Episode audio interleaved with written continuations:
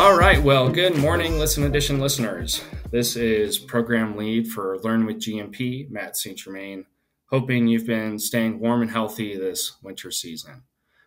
As we've been thinking about you know, what to focus on for this episode, one word we've uh, probably all heard quite frequently in the recent year or two kept coming to mind, and that's resilience the ability to recover quickly from difficulties or according to the dictionary, something's ability to spring back to its original shape after experiencing change.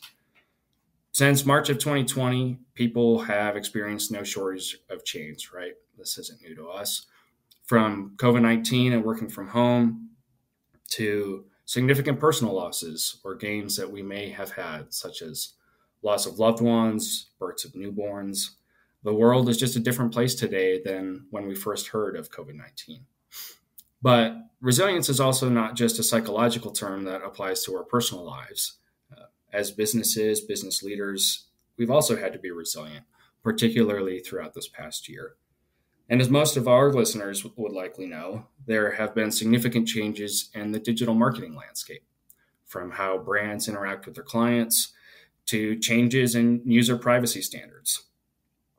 So, all that to say, Today, we are super grateful to be joined by Akif Unal, VP of Customer Marketing and Head of North American Digital Media at one of the largest banks in Canada, TD Bank, who serves over 10 million customers with more than 1,100 branches, to learn from TD's journey of showing resilience in the face of change. How's it going, Akif? I'm doing great. Good to be with you. Yeah, thanks so much for joining us today. We're excited to have you. And where where are you located, Akif? I am based in Toronto, and we have a big snowstorm uh, happening right now. So we've been stuck at home for the past couple of days. No school, kids are at home, so it's been an interesting situation. Well, hopefully, all of that uh, passes soon, and you don't lose power or anything. Um, but again, thanks so much for being with us today. Would love to set the stage a little bit for our listeners who may be somewhat unfamiliar with TD Bank. So it, it'd be great if you could take a moment just to share a little bit more about your business, you know, pre COVID 19, maybe a little bit of the elevator pitch of, of TD Bank. And then we can reflect on maybe some of the changes you've experienced in the past two years or so. Yeah, absolutely. So TD Bank is actually a North American bank, right? We have a strong presence in the east coast of uh, the US, as well as a, we're one of the largest banks in Canada uh, all in all, uh, you know, top 10 bank in, in North America from a, uh, you know, assets and market capitalization perspective with services across, you know, personal bank, wealth management, insurance, capital markets. And of course, you know, we started hearing about the, you know, what's happening internationally in probably December uh, 2019, January 2020. Uh, heard about what was happening, you know, in Asia and, and in Europe um, and in late sort of February, early March of 2020, we started to take uh, action as a bank. We created a senior task force across the enterprise that sort of met on a daily basis to follow new developments uh, and assessed how the bank should uh, react. And we can certainly get into that. Uh, but I was really, really proud to see how quickly the bank was able to shift uh, when we started to see that the pandemic was now in North America and we had to react and we had to react immediately.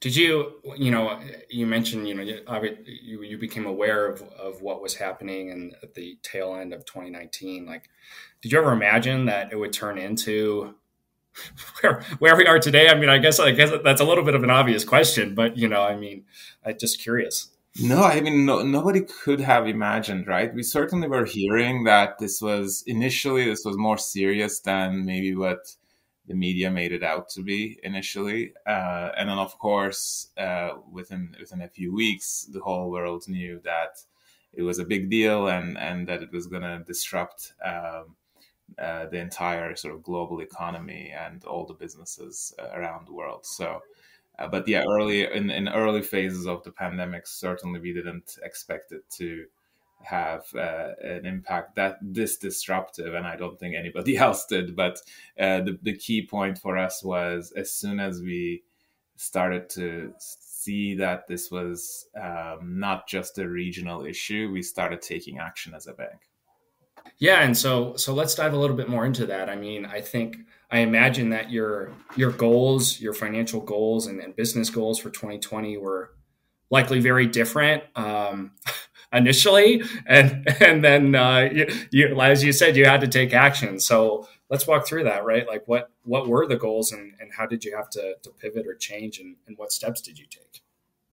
Yeah, I mean, I think uh, first of all, for us, the key piece was uh, supporting our customers and our society with relief programs uh, that the governments were offering, both in, in the U.S. and in Canada. Um, that you know that could be a mortgage relief program, or it could be a relief program about a late payment of a loan. Um, and we were, at, as a bank, really prepared to address those needs of our customers. Uh, we had to look across our marketing programs and pause some of our product sales and sort of uh, programs that were more offer related. Uh, simply, it was not the right time for pitching for some of those options for our consumers obviously a huge disruption in our branch network. You know, we have over 2,000, you know, branches and stores across North America. Um, you know, precautions were quickly established. Uh, you know, we had to limit in-person contact where possible. We temporarily closed a significant portion of our branches, both in, in US and Canada. And we moved to a more limited option of sort of limited capacity of in-branch appointments. Some of our stores offered drive-through options, which was really an interesting idea uh, for us to explore. Um, and, you know, as a result, uh, we also saw major shifts in consumer behavior, right, and, and, how customers wanted to be serviced. They couldn't walk, walk into a branch anymore. Phone lines were busy. Our contact center was extremely busy, which meant that all of that demand, both from a sales and servicing perspective, shifted uh, towards digital. You know, in marketing, obviously, that meant, especially from a social perspective, making sure we were listening, what consumers were interested in, what consumers were searching for, what information they're looking for in this new normal. Um, so we created a, a, an advice COVID hub to be able to answer all questions that consumers might have, whether that's about a relief program or how they can access to their account, uh, how they can get into online banking, any relevant question that our consumers had that they might not have had before. We sort of uh, combine that in a, in a hub and sort of serve that up to our consumers, and you know, so incredible volume there. And the other piece I would highlight is at the peak of the pandemic, we've seen a significant uh, increase in co- consumer inquiries coming from social channels. And we were receiving one customer inquiry every four seconds from social channels that we had to respond to. And that was a significant volume for our team to help and support.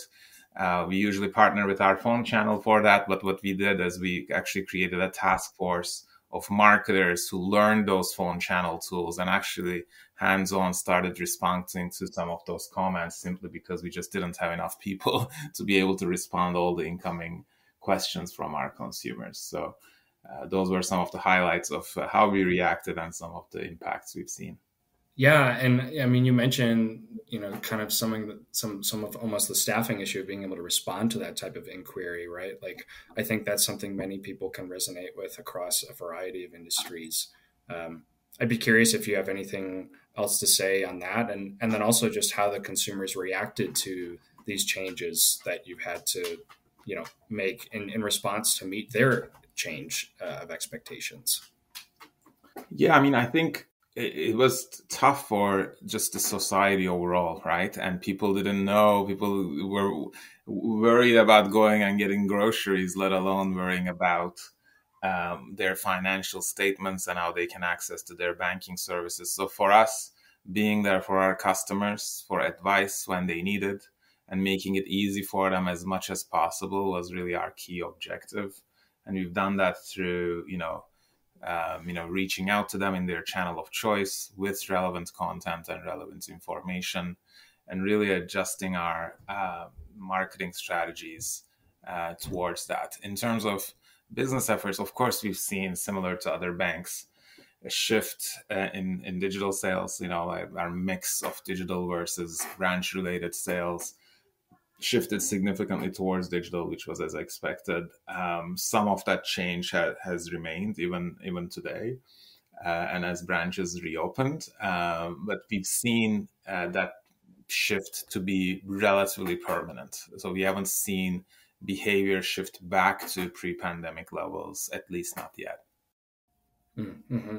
And and talking about kind of some of those you know shifting marketing strategies, I think a lot of our listeners are you know what's what's top of mind for them is um, coming from Google this eventual deprecation of, of third party cookies, right? And I think in this somewhat parallel timeline to, to COVID nineteen, um, there's been this you know major changes to advertising privacy standards. So kind of as this was all co-occurring uh, with the world figuring out how to respond to COVID nineteen, you know, how did the change in, in privacy also impact your marketing strategy? Um, what changes did that necessitate? Yeah, I mean that's it's interesting. You mentioned that those two big events are are running in parallel, right? Uh, I mean, this is the largest development in the digital advertising industry in the past couple of decades. Um, and as a result, you know, we gave a lot of thought to our action plan and how we should approach it.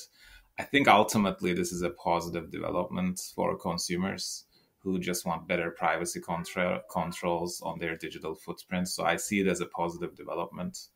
Um, having said that, it's a big change for advertisers, right? So uh, a few steps that we've taken and then continue to take is um, you know, increasing our first use of our first party data in targeting. As a bank with a large customer base, we are strongly positioned as we move into a world where first party data becomes uh, even more important. Um, so we're implementing a new API process to automate our, you know, Google customer match lists. Uh, we're working with Google and other partners on leveraging sort of a crawl, walk, run approach on how that how to address gaps in our use of our first party data. Uh, we are implementing a CDP to future proof our targeting.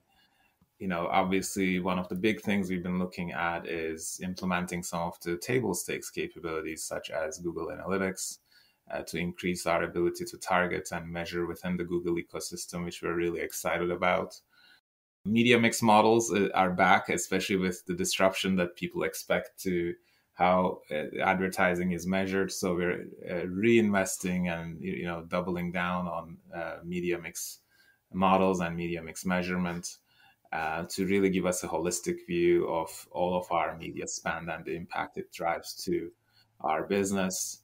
And then a big part of it for us was more internal change management and education. This is a highly complex space and uh, people don't understand exactly what this all means and uh, you need a lot of internal stakeholders to go along with some of the changes we are trying to implement but uh, you know first and foremost they need to understand what's happening and what's changing so we spend a lot of time going into meetings and presentations and educations educating our, our, our internal partners on on what's changing and how we're how we're addressing it. I think you know that's something that we hear from many different companies is just that that need for addressing the change and, and to your point this this complex change requiring education. You know in, in your experience so far in in doing that with your own team would you have any advice for any of our listeners who are also attempting to do that with their own respective teams? Um, in terms of communicating uh, how the changes how, uh, the, the changes that are coming yeah and, and any maybe learned things through your attempt to educate the team and and maybe struggles you faced through that yeah i i think simplifying the message as much as possible uh, is is really really important right when you get into specific technical details, um, you lose people. At least we lost a lot of people along the way.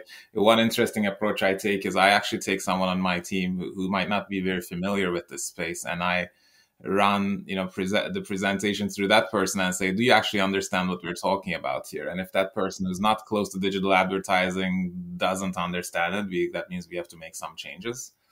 And and I think that's you know people we talk to they're busy right? There, there's a lot going on there are a lot of other considerations.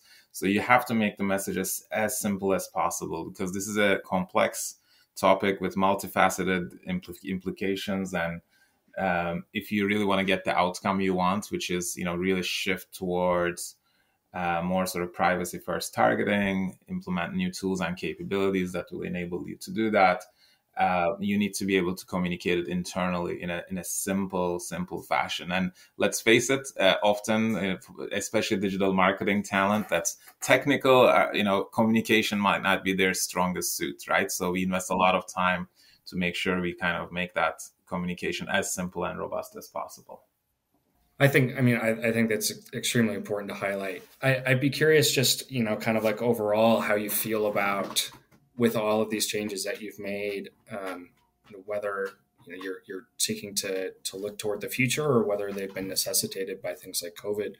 Like, do you feel that you're in a better spot today than you were before in terms of your overall business goals, and that kind of this has brought um, about a change that was good overall for the business? I mean, I, I see it as a positive change and necessary change, but I think it's positive for the business as well because it's it's it allowed us to reevaluate how we target, how we approach um, digital advertising uh, in a way that we wouldn't have questioned otherwise. And and I think as a result of some of this, um, some of these changes, we've kicked off, you know, uh, three large work streams over the past couple of years that we continue to work on. Right. So one of them is um, accelerating personalization at the bank. Uh, you know, we implemented a real-time decisioning engine that enables us to, you know, prioritize and deploy customer messages uh, across channels and across lines of businesses.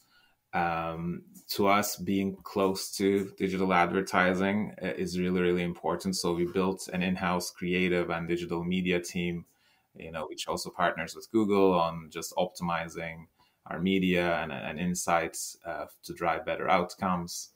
Um, you know, we leverage obviously Google's tools, like whether it's in market audiences uh, or customer match, to be able to serve more relevant messages uh, where possible. So there's a lot of hap- there's a lot happening both on our own channels as well as paid channels to accelerate personalization.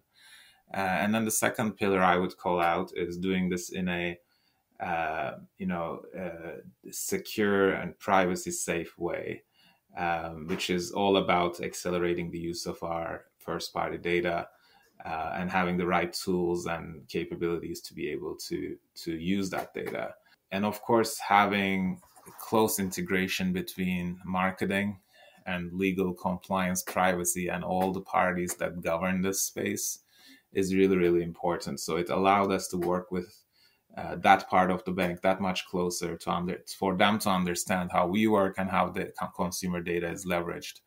And that was i think a big positive change uh, because the the closer those teams are to what you're doing the uh, the less sort of internal resistance you're going to face as you want to develop these new capabilities uh, and it goes back to education and of course the third pillar i would call out uh, over the years that we've really pushed is accelerating digital at the bank, right? Some of these changes that happened over the past couple of years, the consumer behavior shifting with the pandemic um, continues to accelerate digital for us. So, uh, as I mentioned, with the in house media team, uh, we have uh, a significant portion of our media, digital media, in house in the US and Canada.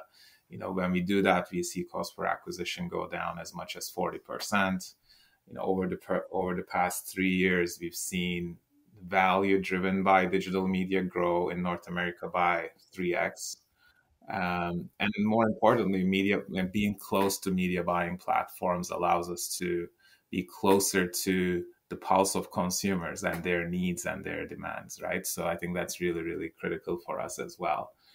And then heavily investing in digital what we call transaction migration right? A lot of work happening on understanding when consumers go to the branch for a simple transaction that they don't have to go do go to right? So if if we know that they can do check deposit through their mobile app they don't need to go to the branch. So we have marketing strategies uh, addressing some of those needs and communicating to customers some of the digital capabilities we have to make their lives easier. Um, you know, as a result, we, you know, really proud to say we ha- uh, in Canada we have the, the highest digital traffic to our properties compared to our uh, our competitors. Uh, we're in a very strong position from a social sentiment perspective and just search engine traffic perspective. Um, and you know, in our last earnings call, we announced we were announced also the best uh, consumer digital bank in North America by a global uh, finance magazine as well. Uh, so if I look back and think about some of the thank you changes we made, I think uh, really proud of some of the accomplishments of uh, of our team at TD. Yeah, that's awesome. I, I really appreciate you sharing all that. I, I'm curious, you know, so many of these changes have necessitated you really being forward looking and having that that growth mindset.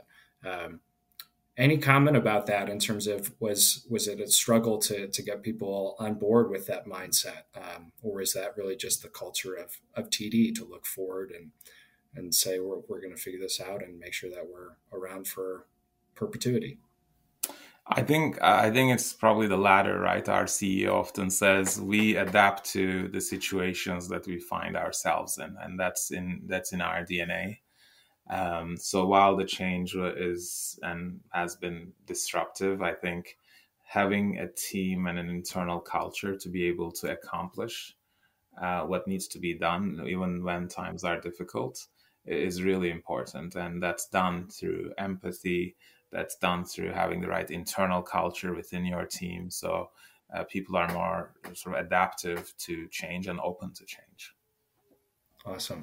Well, I know that uh, you're a very busy man, Akif. And so b- before I, I, let you get back to your day, is there anything else that uh, you'd like to share with our listeners on this episode?